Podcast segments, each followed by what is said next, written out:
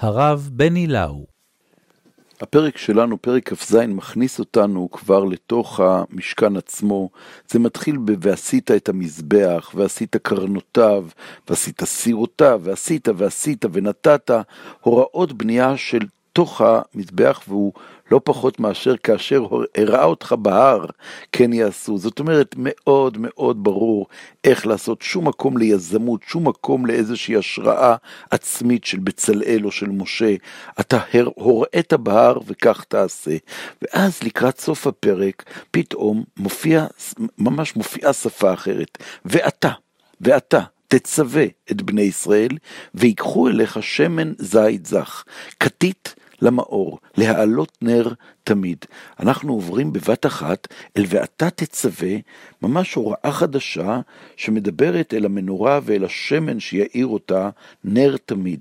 אתה תצווה היא כל כך חריגה, שכל הפרשנים מיד שמו לב אליה, ואומרים על החריגה, איך עברנו מאמור אל בני ישראל, דבר אל בני ישראל, פתאום אנחנו עוברים לאתה תצווה.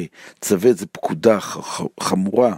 אומר הרשב"ם למשל, כשהוא אה, קורא את הפרשה, הוא אומר, למעלה הוא אומר, דבר אל בני ישראל ויקחו לי תרומה, לפי שעה, לצורך המשכן. אבל כאן, כאן הכוונה היא בסוף הפרק שלנו של הדלקת הנר, אתה כאן שציווי זה לכל הדורות לתת שמן למאור לכל שנה ושנה, לכך הוא אומר, ואתה תצווה, שינה הלשון, לפי שכל לשון צוואה לדורותי. איזו קריאה פשוטה וכל כך כל כך יפה. אומר לנו הרשב"ם דבר נורא נורא פשוט.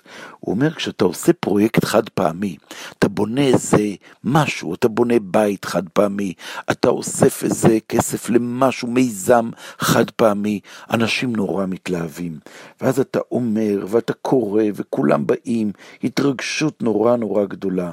אבל אחר כך צריך לתדלק, צריך להחזיק שנה אחר שנה, צריך להחזיק את הדבר בוער, צריך להחזיק אותו חי, זה כבר שפה אחרת לגמרי.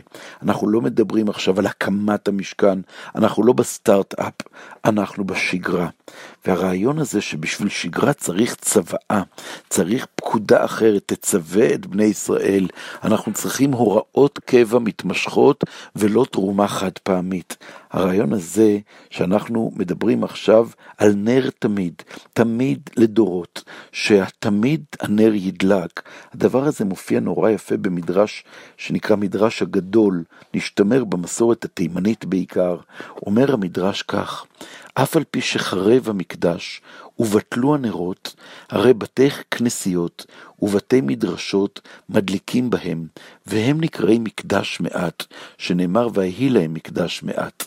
פתאום ה"ואתה תצווה להדליק נר, להעלות נר תמיד", מופיע כל הדורות, הרבה הרבה, גם אחרי החורבן. הנר הזה דולק ונודד איתנו לכל מקום כדי שלא נחיה בחושך. זה לא רק עניין פיזי, זה עניין תודעתי. העלאת הנר במשכן או במקדש, או אחר כך אחרי המקדש, במקדש המעט, בבתי כנסיות, זה לא תאורה, זה עניין של הערה, הערה שמאירה משהו אנרגטי פנימי. כך אומר לנו בעל ספר החינוך במצווה צ"ח, צח. שציוונו השם יתברך, להיות נר דולק בבית הקדוש, להגדלת הבית, לכבוד ולתפארת בעיני הרועים. כי כן דרך בני איש להתכבד בבתיהם בנרות דולקים, וכל עניין ההגדלה הוא שיכניס האדם בליבו, כשיראהו מורה וענווה. הדלקת הנר במשכן, אומר ספר החינוך, דומה לדרך של בני אדם להתכבד בבתיהם. בית מואר הוא בית מזמין, בית חשוך הוא בית מרחיק. יש נרות כמובן שנועדו לתאורה, אבל יש נרות שבאים להגיד הבית הזה מואר. זה לא רק תאורה, זה משהו הרבה יותר גבוה. ולכן גם חומר הבעירה כל כך מוקפד, ויקחו אליך שמן זית זך. זה צריך להיות אור מאוד מאוד של יקרות.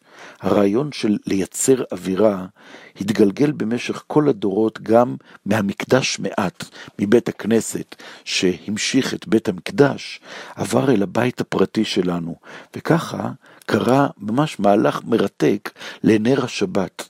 נר השבת במקור הכי הכי קדום שלו היה סיפור של תאורה. הדליקו נרות כי היה צריך שיהיה אור בבית, כי בבית של שבת צריך עונג, ובחושך אין עונג.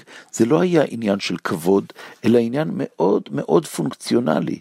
וככה אה, בתקופות ימי הביניים, ככה זה היה מקובל. הדליקו נר לתאורה.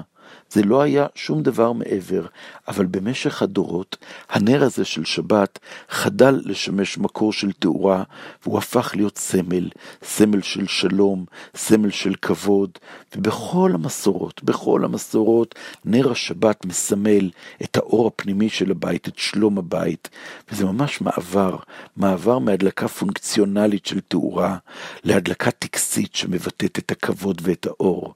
המהר"ל מפראג מתאר נורא יפה יפה את הקשר בין נר השבת ושלום הבית. אומר המהר"ל, יש לך לדעת, כי אין נקרא שלום רק האור בלבד, כי הוא נותן הבדל בין הדברים. נכון, על ידי האור אתה מבדיל, וזה השלום, שיש הבדל בין דברים.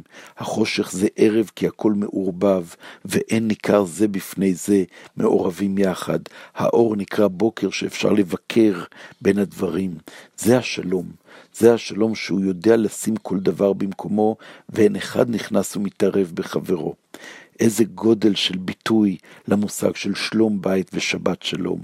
וככה אנחנו נכנסים לשבת, עטופים באור של הנר של הכבוד, שלקוח מתוך משכן, מקדש מעט, שלקוח מתוך המקדש, שלקוח מתוך המשכן, להעלות נר תמיד. ותבוא אלינו המשוררת זלדה ותגיד, ניצוצות הנר היכלות, ובתוך ההיכלות אמהות שרות לשמיים עד סוף הדורות.